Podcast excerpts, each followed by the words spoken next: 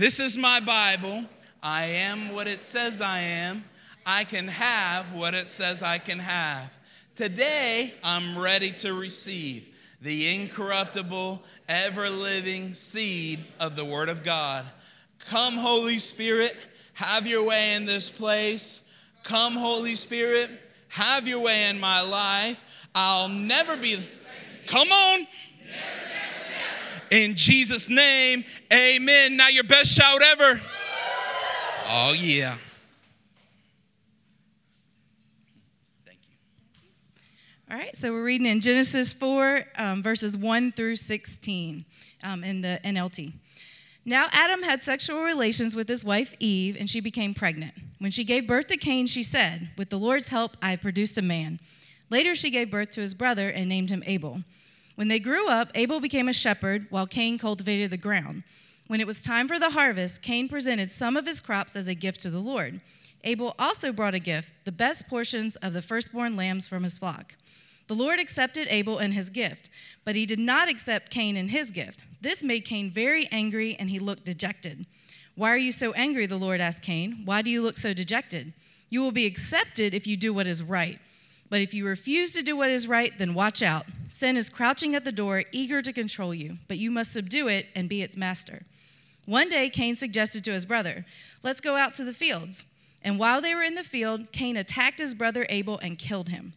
Afterward, the Lord asked Cain, Where is your brother? Where is Abel? I don't know, Cain responded. Am I my brother's guardian? But the Lord said, What have you done? Listen, your brother's blood cries out to me from the ground. Now you are cursed and banished from the ground, from, or which has swallowed your brother's blood. No longer will the ground yield good crops for you, no matter how hard you work. From now on, you will be a homeless wanderer on the earth. Cain replied to the Lord, My punishment is too great for me to bear.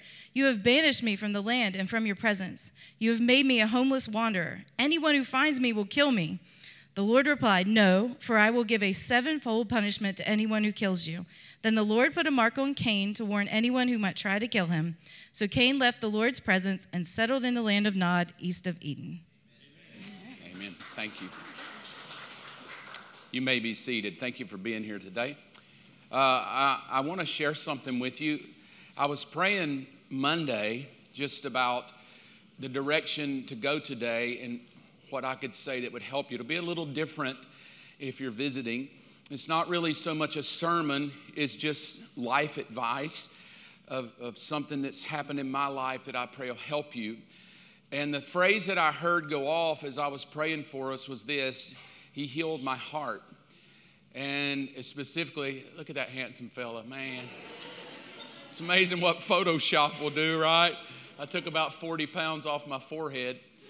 Uh, my forehead is huge. Oh, Jesus, help me. But I, but I, I want to just share some advice with you because I felt like that your heart may be hurt and I want to help you get better. Uh, the thing that I know, here's the thought for today. So, this was the thought. In every failure, pain, hurt, or disappointment, hang on a minute. I know where I'm going, so it makes me tear up, so I'm sorry. Resides the potential for your best life. In every pain, failure, hurt, and disappointment, and I would almost say it's fair that everybody in the room falls in something of that. You've had a failure, a moral failure, ethical failure, a life failure. You've made a stupid choice you regret.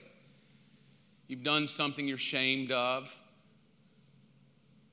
I'm sure there are plenty of people in the room that have felt pain, physical pain, emotional pain, the loss of a loved one, hurt. You've experienced divorce. Friends have hurt you, pastors have hurt you, people have hurt you. Disappointment, the reality that welcome to life, it doesn't always go well.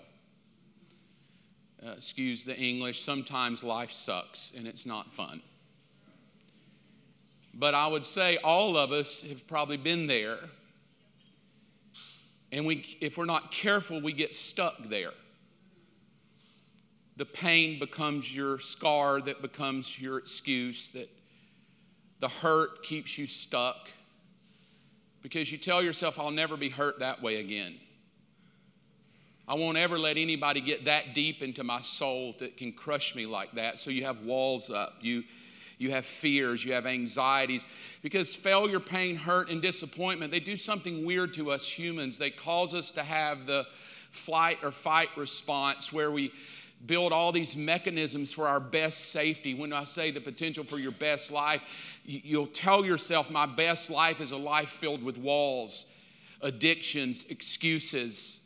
I can't be who I want. I'm, I'm living my not my best life. I mean, it is my best life because I've lied to myself to say it is what it is. It'll never be better than this, so I'll just make the best of it. Why? Because it is what it is. I married the wrong person. It just is what it is. My husband left me for another woman. It just is what it is. Uh, I'm addicted to porn. It just is what it is. I've tried to quit. I can't. I'm addicted to whatever pain pill or whatever, you know, thing we choose to ease the tension of the pain and the hurt. It's different for all of us. And I'm no different. I'm not acting like I wouldn't choose, have my, my choices to help me deal with the hurts and the pains. I've hurt myself. I've been hurt by others. I've disappointed myself. If I look back at my life, there are things that I look back and go, I wish I would have never done that. But I can't change it. I can't go back. I, and if I'm not careful, I get stuck there in the regret. I wish I wouldn't have done A, but I did it, so therefore it is what it is. Suck it up, move on, and try to, try to make the best of your mess. I've been hurt by other people. I try to act like I'm not hurt by people because I try to pull my big boy pants on and go, I'll, I'll be the man. I'm going to suck it up and just, I'm okay. And, and I taught myself that phrase, I'm okay, was my mechanism of dealing with hurt because I would say I was okay, but I would never deal with it. I would just go, I'm okay. Because I really didn't want to whine to people. Because whining from my, this sounds really chauvinistic, but whining from a man to me didn't feel optional. You suck it up, you press through. Are you okay? oh, I'm okay. But, but when, when I was alone, I didn't feel okay. I felt hurt. I felt abandoned. And then pornography kicks in, or alcohol kicks in, or whatever addiction kicks in. Mine was pouting. Pouting kicks in.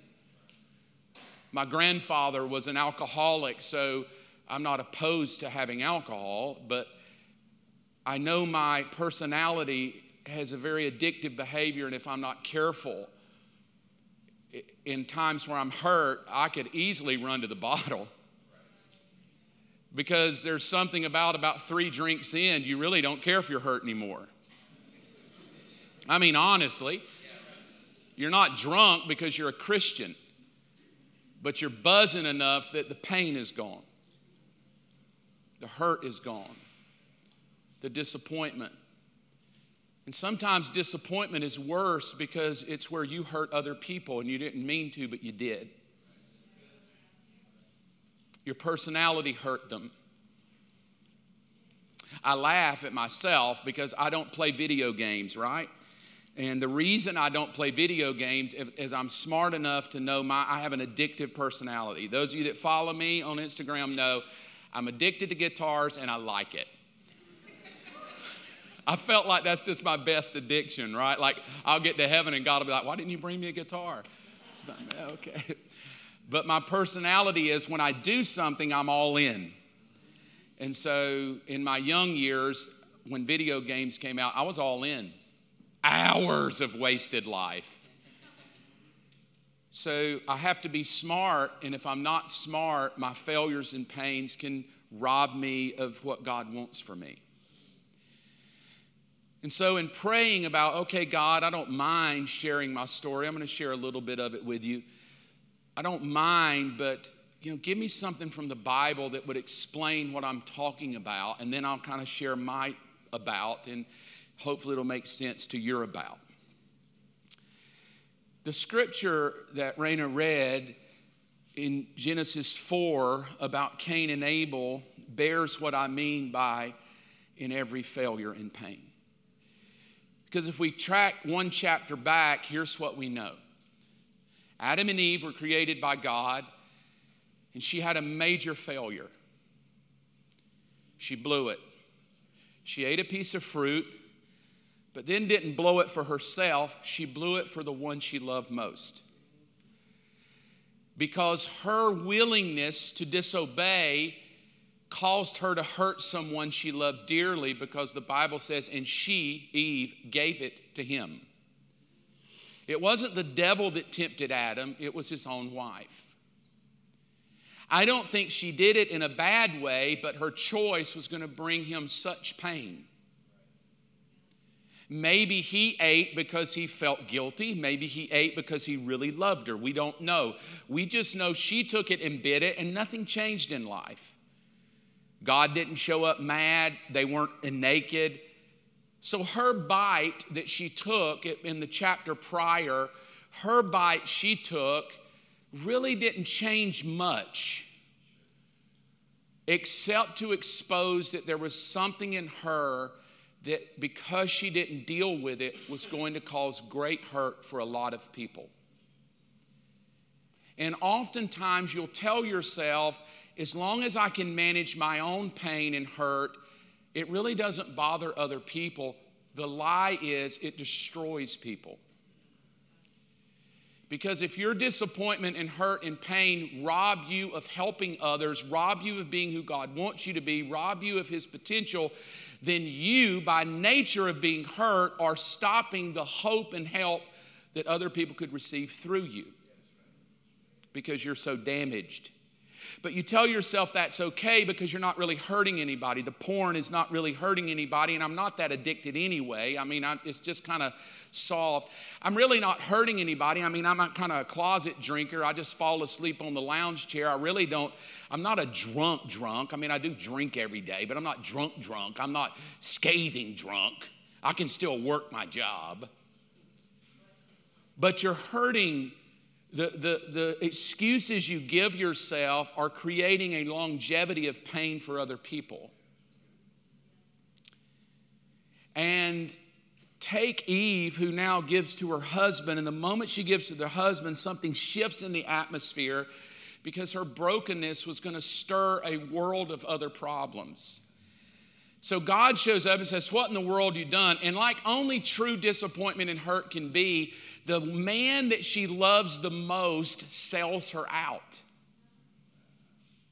The man that God gave her, the man that is, there's no other man for her to marry. It's not like she can go, I don't like you, I think I'll take him.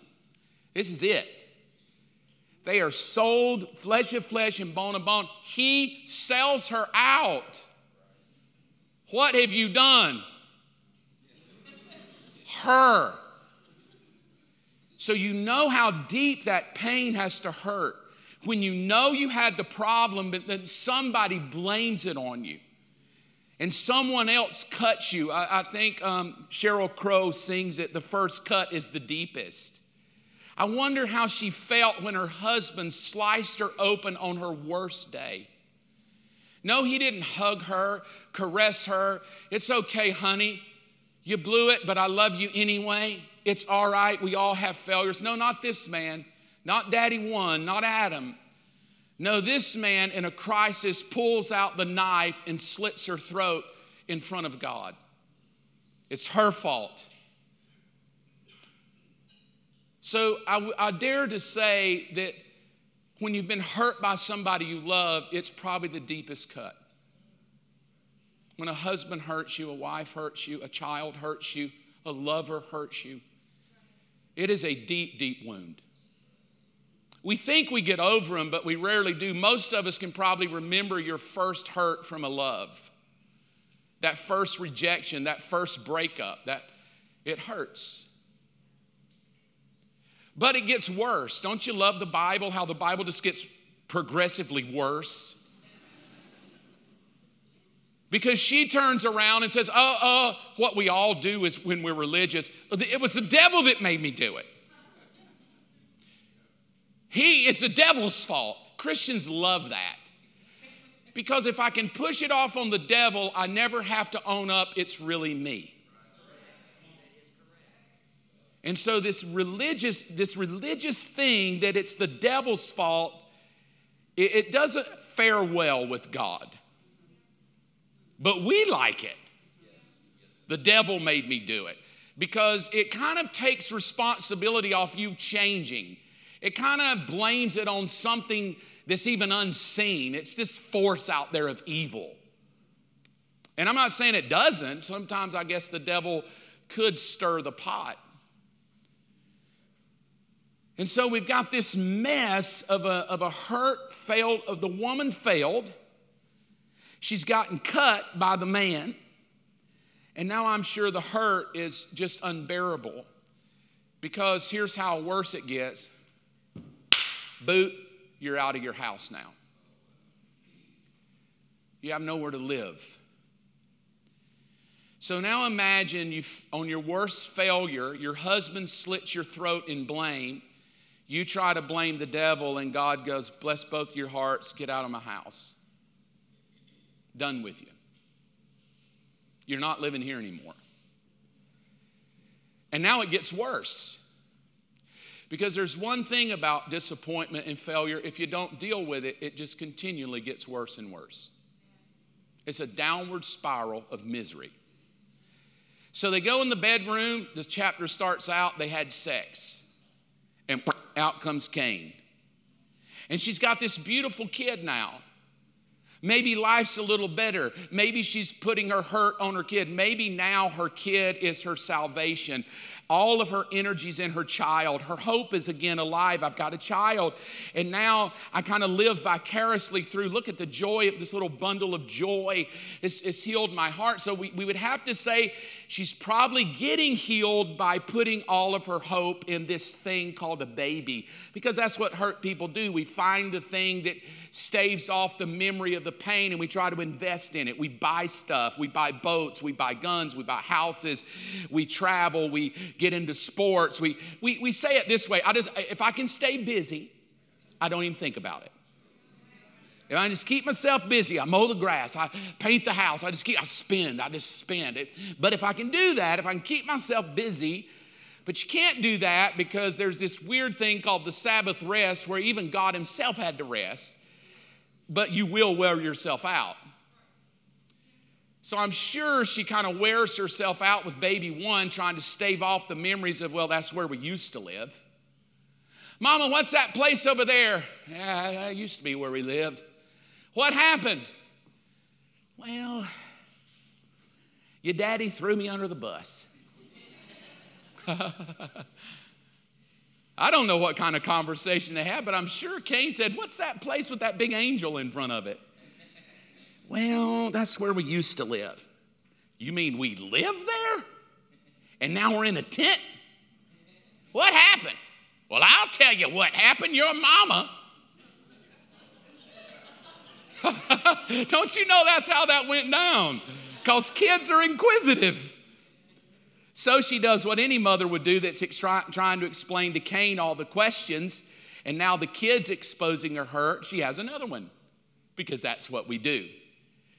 We do more of the thing that brings us hope, hoping it will go away. So she has Abel, and now she's busy with this kid to shut that kid up, and everything's kind of going good now. I mean, there is the memory of my failure because there's the angel and there's the and then there's the tent, and then there's a reminder. There's the man that stabbed me in the back, and oh, but here's my two beautiful children. And in chapter four, no, that ain't how it's going to end. Because the inquisitive son is going to kill the joy of your life, Abel. Murders him in the field, literally kills the kid, and then to make it just to start the Bible as worse as the Bible could be because that's how God will do it. He's moving towards something, but he's got to get through the junk. God, loving Father, how could you give me a kid knowing my kid is going to die? How dare you? You know all things, and you gave me a kid, no, and then let me have the audacity to have a second kid, knowing my first kid. Why did you do this to me? Do you have something against me? You're God. Why couldn't you stop it? Why couldn't you keep Cain from killing my boy? Why didn't you tell me? Why didn't you give me a sign? Where were you when I needed you? And now what's happening is what many humans do. We shift everything away from people, problems, hurt, others, and we push it all to the big dude in the sky. Because that is the quintessential problem, is him because he could do something about it, and he didn't. He could have healed me, but he didn't. He could have let me stay in the house, but he kicked me out. He could have told me not to have a second kid because he was going to get killed, but he didn't. He rejected me. He abandoned me because he's a jerk, because he's probably not even there. And so then I become agnostic. I become bitter. God's the problem.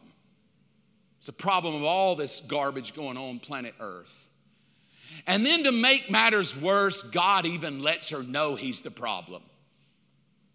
Because he looks at her only kid and says, uh, Yo, get. You're going to be a hopeless wanderer your whole life. You cannot be in my presence. And God kicks the remaining hope of Eve's life out of the picture. So now you've blamed the devil, your husband's done you dirty, you had a kid that killed your other kid, and then God, oh, to help you, kicks your remaining kid out. You can't even visit anymore. You don't even get visitation rights. He's gone. You're a hopeless loser of a woman. And God made it all happen because God created you, God gave you the man that stabbed you, God gave you the kid that killed your other kid, and God kicked that kid out, and God made the devil that tempted you. It's his blooming fault. That's a great place to end because that's where most of this ends up blaming God, blaming the devil. Here's how the pain looks to all of us. It's my fault. Oh, wait, no, it's your fault. I mean, it is the devil's fault. Well, it's really their fault. Well, no, it's God's fault. I would say all of us in the room, me included, have felt yourself in one of these five because that's how the pain works. And we do our best to stay away from number one. Because number one, is just too painful. It's really my fault. The reason your marriage is sorry is you. It's not your wife, it's you. The reason you cannot find any friends is not them, it's you. Because number one is just too hard. Number one makes me look at me. Number one makes me go deep inside, introspective, and look in the mirror and begin to ask, what are the things going on inside of me? That are going to rob my children and my grandchildren, that are going to rob my marriage? What are the thoughts? What are the processes? What are the perceptions going on in my mind? Long before I eat the fruit, there's this mess in my mind, this messing with me personally that's going to destroy everything I love because all of it starts in the mind. Every fault starts in the mind. Before the guy killed somebody, it was a thought in his mind. Before the man left the wife, it was a thought in the mind. Before they committed adultery, it was the thought in the mind. Before you took the first sip, before you got addicted to porn, the thought was planted in your brain. So that reality of every fault is here. But I sure do love blaming everybody else. I love it. So much fun so much fun that it's somebody else's problem. So now let's shift gears to Mark. Don't like preaching about myself, but when I prayed, I felt like the Lord said, I want you to tell him I've healed your heart and how I did it. Because God healed my heart. Because um, 2000, you, I mean, those of you that have been here know my story but it still hurts to tell it because I have to dig up the pain and the hurt and the disappointment. I got to dig it back up so I can put it out there so that my, my scar of my pain maybe can help people.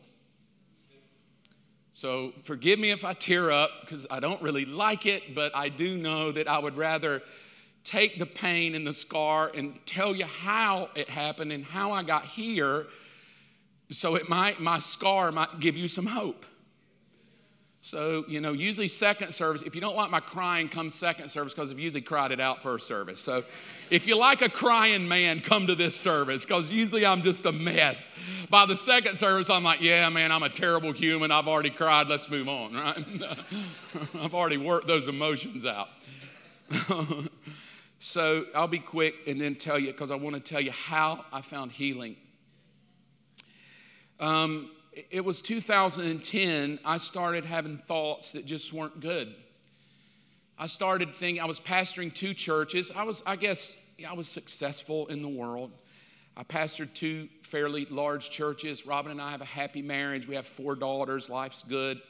I got enough money that I can go to Walmart and not have to worry about bouncing a check. Come on, somebody. and um, I just started having thoughts and the thoughts kind of started this way you don't really make any difference in people's lives. You're wasting your life. Nobody really cares about your preaching. Because I was obsessed to help people. I had this personality. I wanted to help. I wanted the altars filled. I wanted God touching people. And I started believing this thought that I really didn't matter to people. And then that thought went into you really don't even matter to your wife. She feels stuck with you. Your personality and hers are like oil and water. You irritate her. You know you irritate her. She even tells you you do. You don't pick your stuff up. You're a pouty man. Um, she could have done better than you. And so those thoughts just kind of roll around. And then that kind of went toward where if you don't catch a thought and you dwell on it long enough, they just keep going downhill. And so then that went to you're not a good pastor. That went to, I got several friends that I felt like hurt me, but I never said anything because I'm too good of a man to say it hurt me, but it hurt me. But I was, I was just like, I'm going to take the high road. I don't care. I did care, but I just acted like I didn't. But that pain hurt. So I got some disappointment from friends. I've got thoughts my wife probably doesn't love me. She could have done better. Um, you're not a good preacher. You really don't like this. You're not called to this and it just began to spiral down a dark hole. And this is about a three month period of time. That dark hole, because I would preach at one church, I would end the service, get in a car, drive to the second church because they started later. And on my way driving, they're doing music. I would pull in the door, get out, walk up on stage, and preach. So that was my life. My life was preach at the first church, in the service. Robin would come up, and I would get in a car, drive to another town like Bremen, I'd walk in the door, it's time for me to preach, I would preach, and, and success. I mean, people filling up, people at the altars, lives being changed. But there was about a 25 minute drive, about from Douglasville to Bremen, every Sunday. That 25 minute drive was a hellhole because it was nobody cares about you. Nobody likes you. You're not a good pastor. You're a failure. Your wife. And then the thoughts begin to go darker you could kill yourself, nobody would even care. You'd you free your wife up if you killed yourself. You know, I mean, they would have a funeral, but in the end, it would just, you know, what's it really going to matter anyway? I mean, I frustrate her. I mean, my kids, I hope, would miss me, but, and then I would have thoughts. I would see a car or a truck coming, and, and I would have the thought, just jump in front of it. It'll be over quickly. I had a gun, but I thought, well, I don't want to keep my gun around because I'm having these kind of thoughts. I don't want to do something stupid. right? I mean, you, you, you, might. You might do something stupid, but once you pull the trigger, you, you don't get a chance to regret it. It's just over. Well, in that, a, a girl on Facebook finds out that I'm preaching in Alabama. And when I say long term friend, I knew her in the second and third grade. So we, she lived behind us in the town I lived in. And so we were friends, second, third, and fourth grade. We were friends because we lived in the same, her house butted to mine, and all us kids played together. That's when you could play outside. So she found out I was preaching in our hometown in Alabama. So she messaged me on Facebook, And so we struck up an old friendship like, How are you? How's your brother? How's your mom? How's your brother? How's your mom? Oh, mine's great. Why don't, uh, why don't you and your husband come and we'll meet at the church and we'll all go out for pizza? She goes, Great. We'll drive over when you preach. We'll all go out. I said, Great. So when I got to Alabama, she had given me her phone number and said, just call us when you get there. We'll drive over that night. I said, all right. So I called her on Wednesday and said, hey, uh, you know, uh, we're here. We're all going out for pizza. You and your husband come and we'll all go out, hang out. She, Great. And then in that four minute conversation was about a 12 minute conversation of how's your mother, how's your brother, how's your mother and brother, how's your sisters, how's your family? Great, great, great. That was the end of the conversation. And when I hung up, I had this weird feeling. I don't know what the weird feeling was, other than when I hung up the phone, I literally said, That felt weird. But I just ignored it because I'm still having all those thoughts kill yourself, nobody loves you. So the next day, I get a text on my phone. It says, How's my old new best friend doing? I was like, Old new best friend? Good? Because that's how men talk. Good. It was so nice to reconnect with you after what, 30 something years? Yes, you too. OPS, we can't come tonight. My husband got called into work. Fine, no problem. Next day, how's my old new best friend doing? Good. Would you pray for me? My husband, my children are in college, and I just want you to pray for them. Sure, of course. Count it done. That's usually how I answer. Count it done. And I prayed. Next day, oh my God, what you prayed happened. Well, of course it would happen. He's God. But what the devil's doing is seeding into me there's somebody out there that really thinks God's using you. Because at home, I'm telling myself, nobody cares. I frustrate my wife. And then on this side, I've got, oh my God, he's answering your prayers. Would you pray another prayer and another prayer? Well, how many of you know it doesn't take long before the lie on this side becomes the truth on this side? Come on. I'm not trying to act like I'm an old godly man here. The, the, this started becoming more real. She likes me. She thinks God uses me. And then once you go there, here comes all the barrage of other thoughts. She probably would love you, right?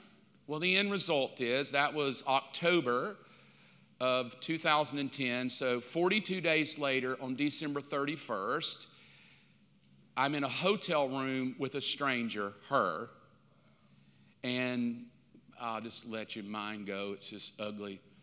But I woke up the next day with what the hell have I done? I guess in that moment, my eyes were opened like Adam because I was under such a lie that the lie felt real. The lie over here felt real, but it wasn't real. my wife adored me. I guess the people of the church liked me too. But this felt real, real. And so I thought, well, I guess she does love me. And so on a one night stand, I woke up January 1st, 2011, with what the hell have I done? I wish I had a more godly thought than that. But I sat there in that room and I said to her, I said, um, It's over. I can never see you again. I can never talk with you again. And she started crying and said, I know, I'm sorry. I said, Nope, nope, it's my fault. I got to go. I got up.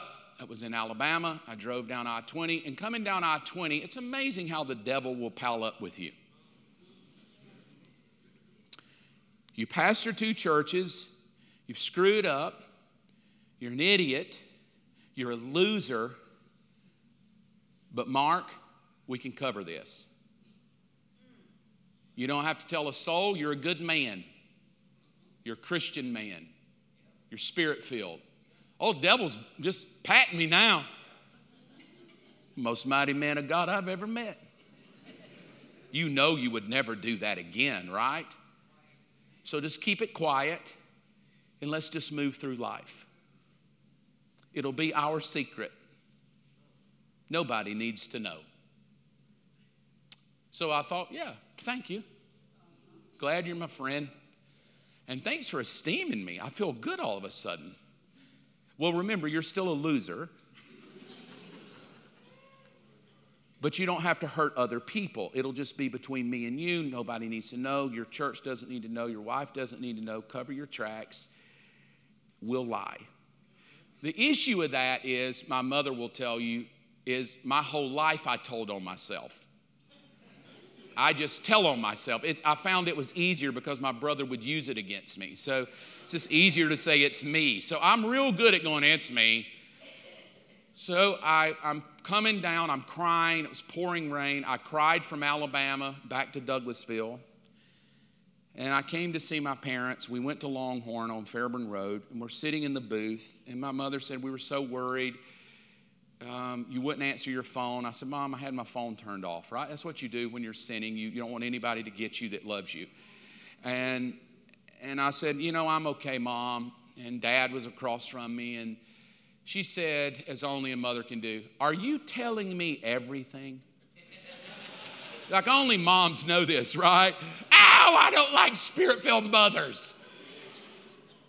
So I said, No, ma'am. She said, There's more you want to tell me, right? Yeah. She said, Well, we'll do it at the house.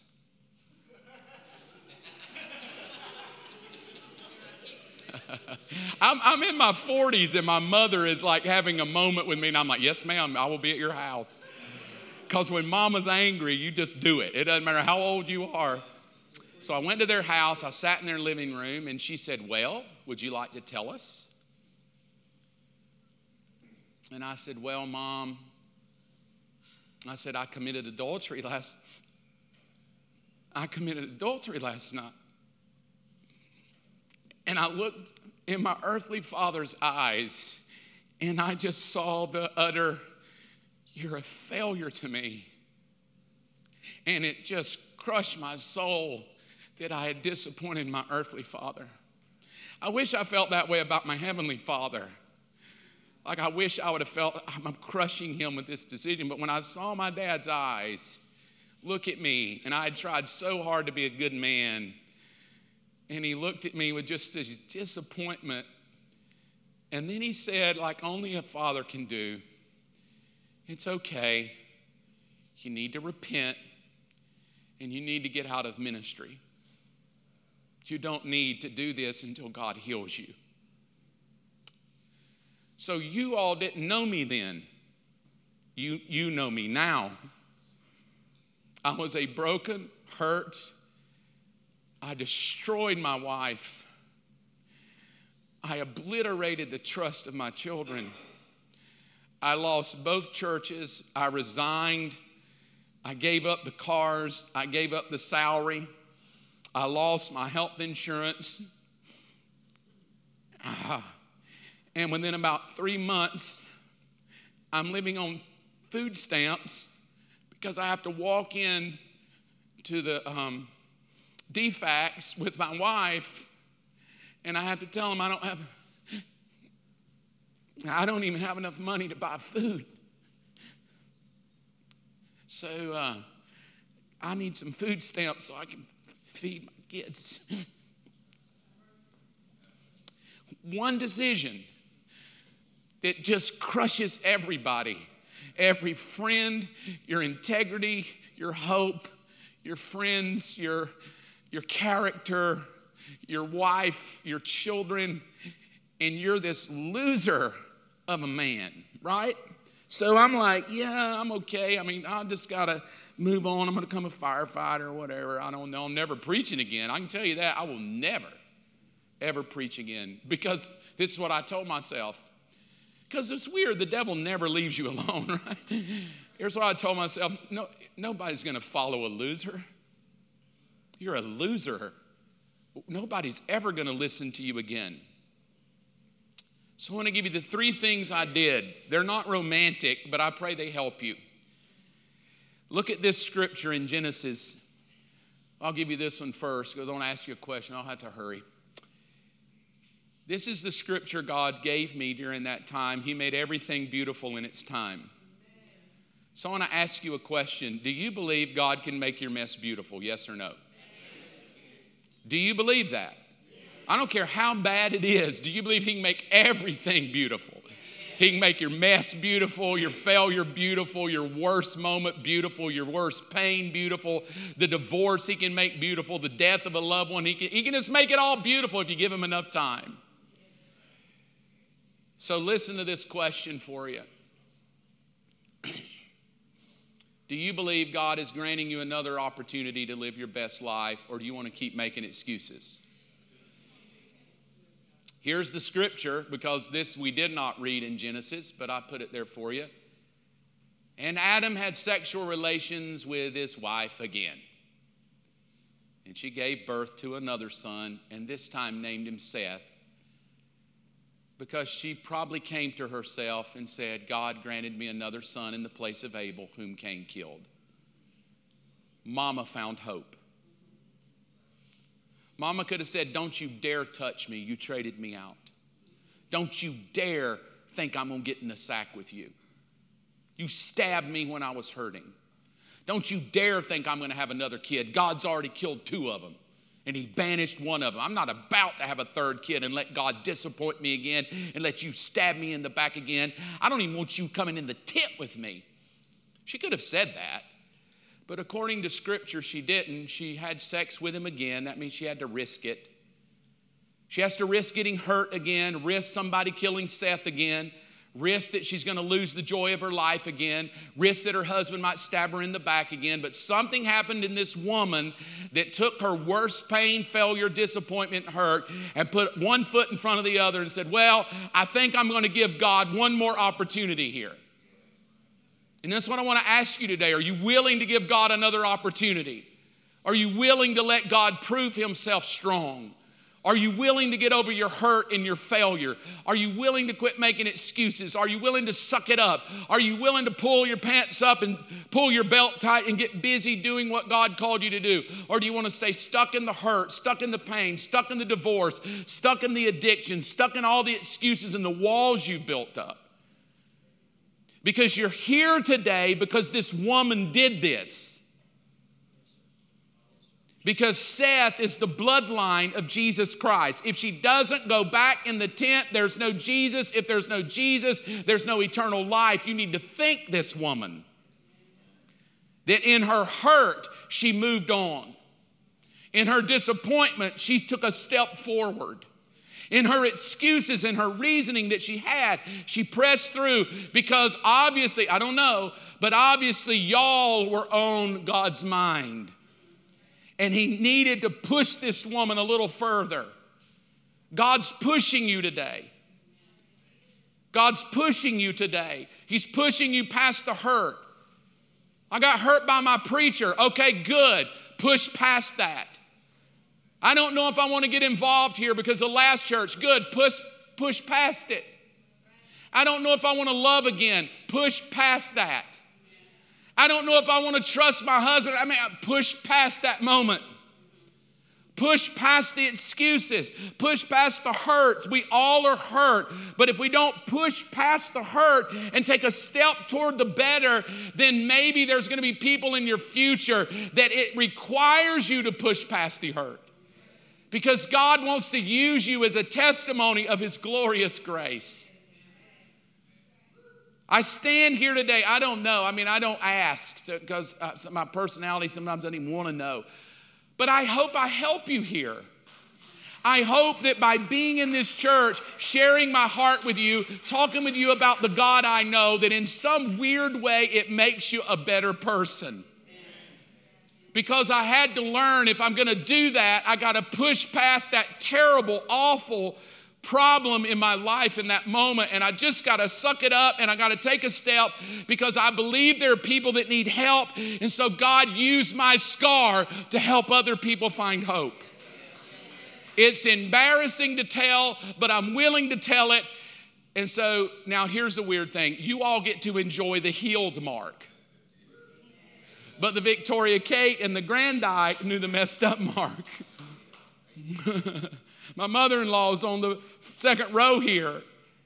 The conversation I had to had with her that her son-in-law failed her and her, her, her father-in-law and her son failed her daughter.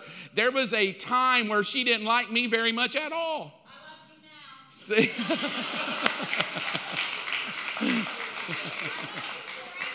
she, she has loved me forever. But I told her, she said, you know, she was mad. I said, You have a right to be mad. But I'll never forget the day sitting in a parking lot in West Palm Beach, Florida, when my mother in law, we just finished lunch. And she walked over to my car. The window was down. Robin was sitting by me, and she grabbed my cheeks like only a mama can do. She grabbed my cheeks. She said, I love you, son. You have no idea what it feels like to feel loved when you know you're a failure. That's why I tell you every Sunday morning, I love you. I don't care if you failed. I want you to hear somebody loves you. I don't care what your crap is, Mark Evans will love you. I might want to slap you, but I love you. You don't bother me with your junk. You don't bother me with your failure. I'm good with it. I'm a big boy. I can handle it. I've been there. But I want you to know you're loved. Don't believe the lies. So here's what I did. If you believe God's giving you another opportunity, here's the first thing Are you willing to make hard decisions to get better? Oh, they're going to be hard. Because I had to make a decision will I lie or will I say yes to getting help? Some of you are lying. You're telling yourself you're okay and you're not. You're telling yourself you can handle it, but you can't. You're telling yourself I got a handle on this addiction, but you don't. It's mastering you. You're telling yourself my marriage is okay, but it's not. You're flirting with other women. You're telling yourself I will be all right, but you haven't had sex in year, month. You blame it on other things. You're secretly looking at things on your phone. You're having dark thoughts because you're not willing to do hard things to get better. It was a hard thing to say, I sinned, I need to resign my churches, I need to get help. It's hard to raise your hand and go, It's me. You need to do this, or you're going to stay in a cycle of dysfunction your whole life. There's something healthy about raising your hand and go, I've been hurt. A preacher hurt me, a husband hurt me, a wife hurt me, a kid hurt me, a boss hurt me, an uncle molested me. I've been abandoned by my parents, I've been abused, I've been used. I'm raising my hand to go, that's me, and I have lived these hurts, and they become my excuses, they become my problems, they become my reasonings of life, and I have absolved myself to be them because it is what it is. That simply says, I'm not strong enough to make the hard decision. To raise my hand and go, I have built up walls, I'm scared, I have failed, I've been failed, I've been hurt, and I have hurt. It's just your excuse now. Are you willing to just make a hard decision? To admit that I could get better if I made a choice to get better. I'm going to show you how terrible of a human I am because on my way to go do this dark deed, I pull over in Bremen and get a hotel room thinking, well, I could at least have a backup plan that that was my hotel room. The whole thing was a lie. To have to just tear that up and go, how dark was I? How and this was a 42 day window. How dark did I get in 42 days? It's not, ugh. But I had to make a decision a hard decision to get better. Are you going to try to keep pastoring people, faking it, or are you just going to admit you're a failure and go get better, go get healed? And so I had to walk to my churches and say, I have to resign, I'm done. The next one is this it's not romantic. You have to humble yourself and do whatever it takes. Most people don't want to do this. I don't want to do whatever it takes, I want it to be easy. I want somebody else to do it for me. Just so you know, when you clapped when I said, Well, I'm here preaching, you know that healed me, and y'all went, Yay. The broken me sat in my mom and dad's basement in Douglasville for three months, healing up. Never gonna preach again. Don't plan on preaching again with a mama going, You'll preach again. No, I won't. Yes, you will. Mother, never. Yes, you will. I will never tell that story to any human. One day you will. Mother, mother, hush, you're a mom. I'm not. Three months. What most of you don't know, you get to see me on this nice little magical carpet, right? And talk about Jesus. But when I got up here, my dad, like only a dad can do to a failed son, said, Well, you're not just going to sit in my basement. You're going to come to work at Believers Church every day, and I'm not paying you anything.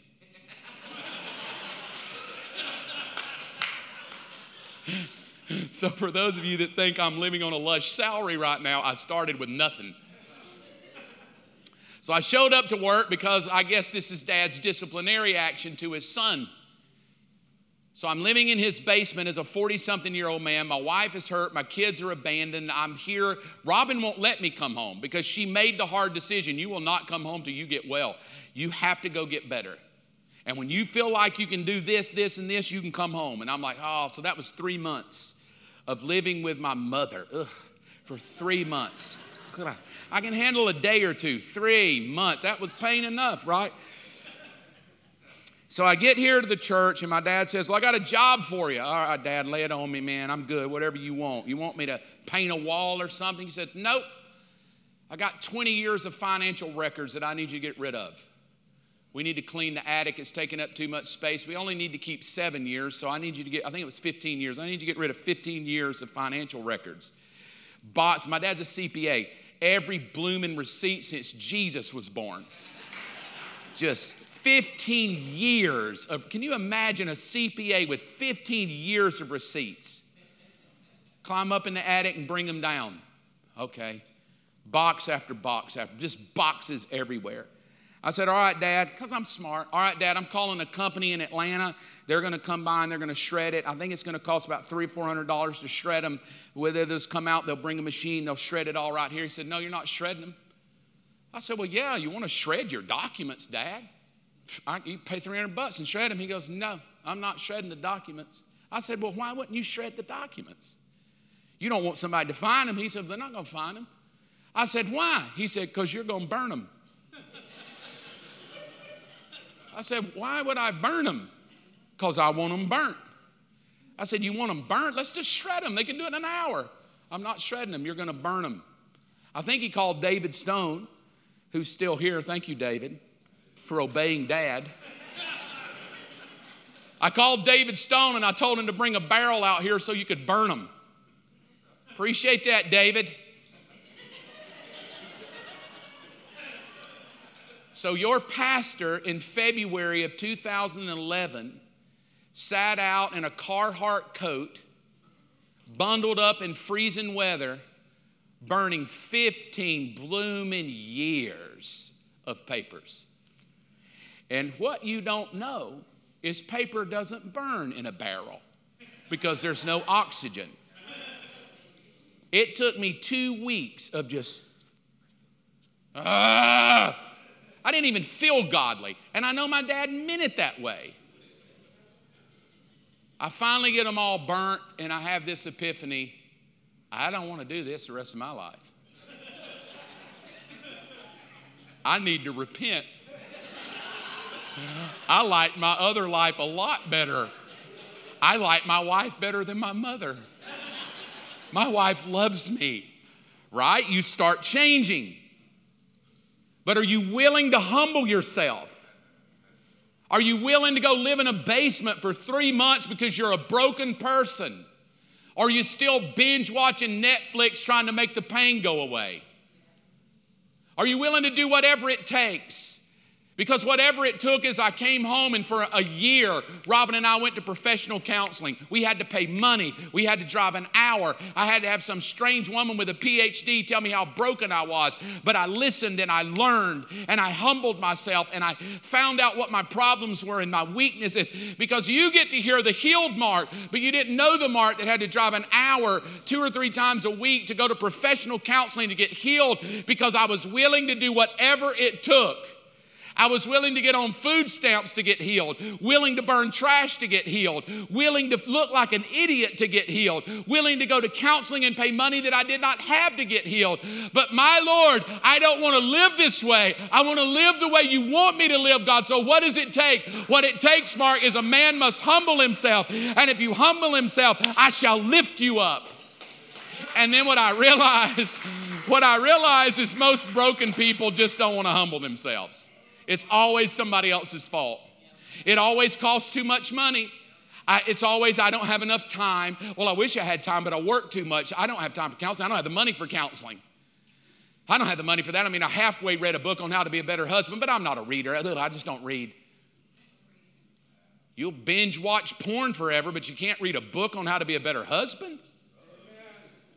What? You see, I, am really starting to find out that this one is the hardest because humbling ourselves to do whatever is really not what I'm after. I just want an easy life. I want God to take away the pain and I want to stay in my shell. I want to blame the pastors. I want to blame the husbands. I want to blame the wives. I want to blame the friends of how hurt I am and abused I am and abandoned I am. And now I live in my life's little bubble with just me and God and me and God just live in this bubble because I don't ever want to be hurt again. I don't ever want to risk it again. I don't ever want to use my life to help other people. Would you humble yourself today and do whatever it takes? I'm not a professional counselor, but I love to listen and help people. I do know professional counselors. I can send you to them to help you be better. But are you willing? And the final one is this better is not a moment, it's a process. I'm not better today because it happened overnight. I'm better because I got up, I repented, I stayed humble, I went to counseling, I cried a lot. I read my Bible a lot. I surrounded myself with good men. I put myself around people that inspired me to be a better man. I date my wife all the time. I make sure I remind myself that she adores the ground I walk on. I adore the ground she walks on. I think she's good looking with short hair. It's cheaper for me.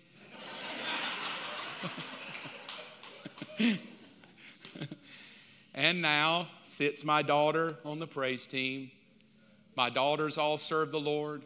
Their husband serves the Lord. Our dogs are spirit filled. Robin loves me. I love her. My mother in law's on the second row. She loves me, she said. She does. She cooked me chicken fingers for my birthday.